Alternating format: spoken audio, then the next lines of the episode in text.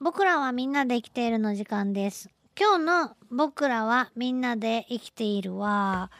えー人間が作り出した動物の話なんですよね。まあ要するに平たく言うと雑種の話なんですけど、えー人間が作り出した。まあ基本的には種を保存する、えーという意味、自分たちの種類をね、保存するために、保存というかまあ、ずっと、残していくために生き物は一生懸命、えーいろんな知恵を絞って生き残り戦術を編み出し、えー縄張り争いをし、えーそして、えー卵を産んだりね、子供を産んだりして、えーいるわけなんですよね。え自然の世界で、じゃあそれが、あもし雑種が生まれてしまうとしたらですよ。そしたら純粋なその種類というのが、えー残らなくなるわけなんで、自然界では雑種なんて生まれてないんじゃないのかと思うんですけど、果たしてどうなんでしょうか。えー人間が作り出した動物、皆さんどんな動物がいるかご存知でしょうか？そう。ね。えー ラバ。ラバと呼ばれる動物がいますが、私実物は多分見たことないと思うんですけど、えっと、オスのロバとメスの馬の間に生まれた動物。っていうか、まあ人間が、ああ雑誌、交雑させた、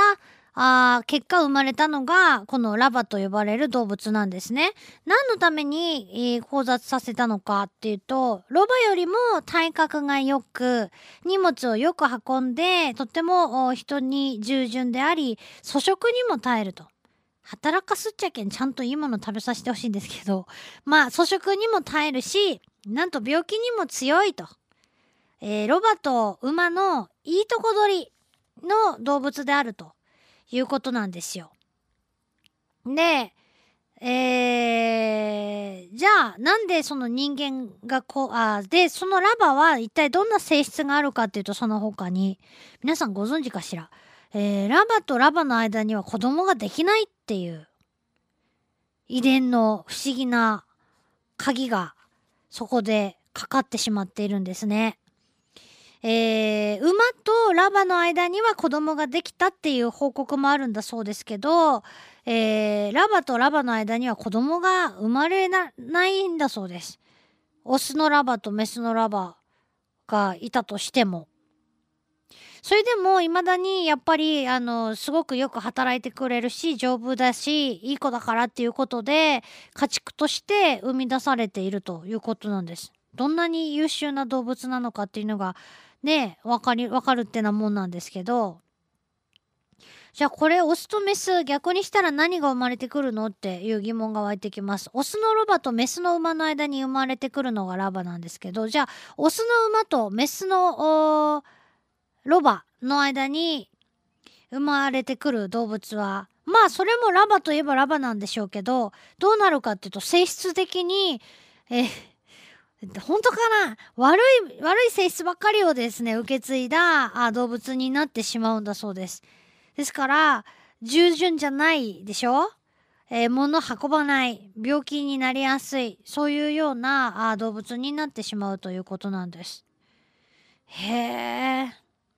まあこれはまあ遺伝の中でもねえっといろいろ劣性遺伝とか優性遺伝とかありますけど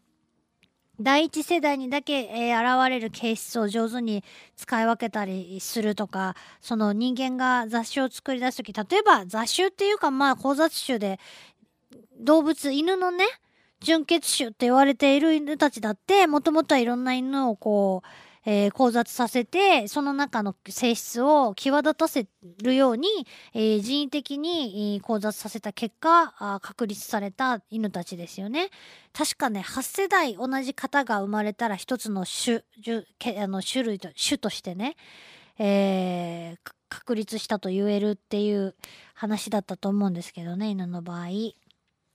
うん、で、えーこういうふうにもともともう人間が家畜化してしまった動物元は野生の動物ですよね。みんなロバだって馬だって。だけどもそういった家畜化させた動物をさらに掛け合わせて、えー、別の動物を作るということを人間はやっているんですけど、野生のものとすでに家畜化した動物の交雑種もいるよと。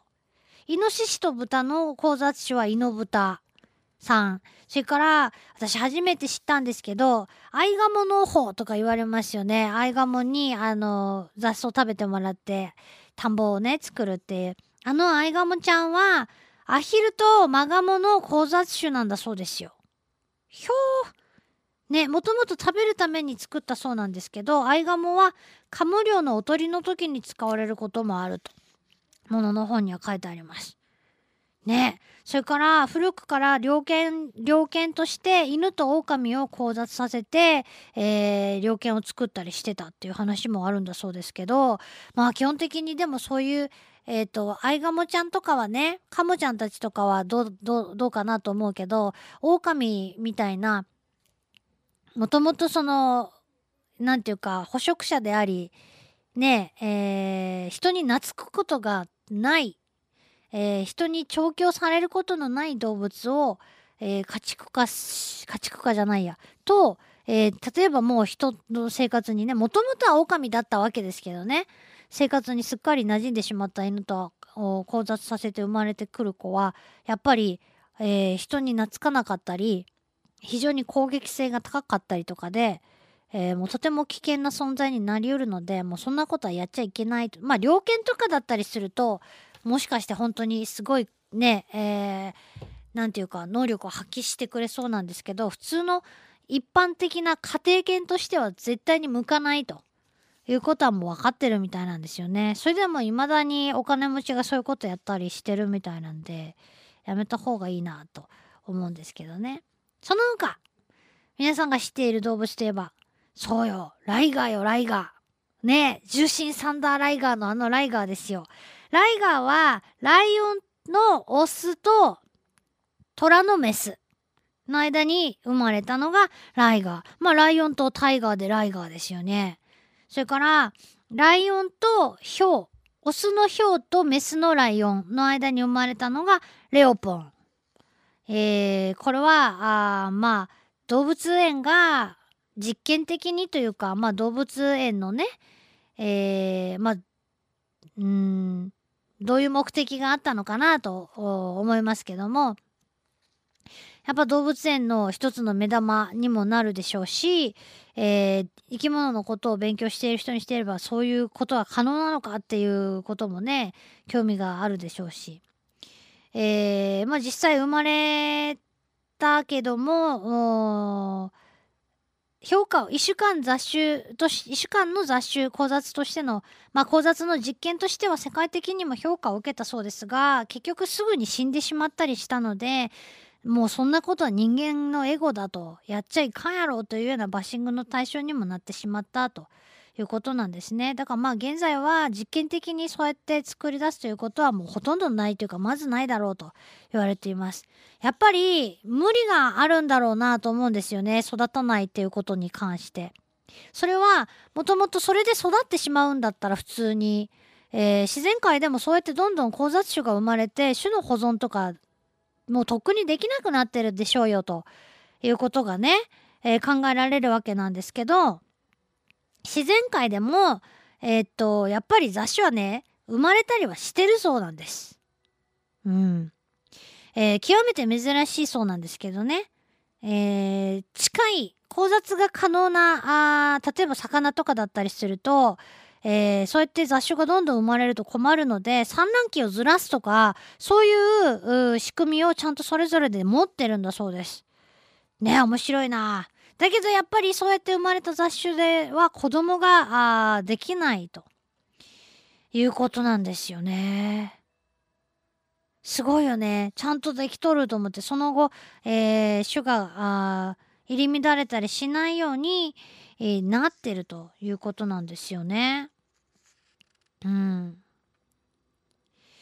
まあ、でも、あのうんでもそそうやってでも生き物っていろいろ混ざり合ったりしながらそれで生き延びた動物とかで新しい種が生まれてきたりしたんじゃないのかなとか思うんですけどえー、お猿とかに関して言うと台湾猿と日本猿の雑種が、えー、紀伊半島で、えー、増え続けてると。まあ、外見はあの日本ザルなんだけど尻尾が長いという点が日本ザルの特徴から全くもって、えー、違いますよね。台湾ザル尻尾長いんですよね。普通お猿は尻尾が長いんですけど日本ザルお尻尻尾ないんですよね。うん、こうやって定着してしまうと日本ザルという種類自体が危うくなってくるんでまたね大変だっていうだからそうやって次世代も生まれてくることもあるんでね何とも言えないですよねやっぱりね。ひゃあということで、えー、人間はがね恋に生み出してる動物もいれば自然界でもやっぱりそういう交雑とかも起きてるっていうことなんですよ。面白いですね。さあということで、えー、ちなみにちなみにですけどあのー、さっき犬と狼の話をしましたけど犬の前足にうん。あれ親指？かな。ぴょいってこう地面についてる足じゃなくてちょっと浮いたところに鍵爪が1個ぴょろってついてます。えついてない子もいるんですけどあれは老僧狼の爪と書いてえー、狼の頃の名残だと言われています。であれが後ろ足についてる子もいるそうなんですけど、えー、後ろ足もそうやって老僧って言うんだそうですが本当の、老僧というか狼にはその後ろの老僧はないそうなんです。えー、じゃあ老僧じゃないやんっていうね不思議ですね遺伝ってね。えー、以上僕らみんなで生きてるでした。最強天神ホラーハウスこっちにおいで第2弾7月14日土曜日から8月19日日曜日会場は西鉄ホール最強天神ホラーハウスこっちにおいで第2章怪旅館とお札の謎。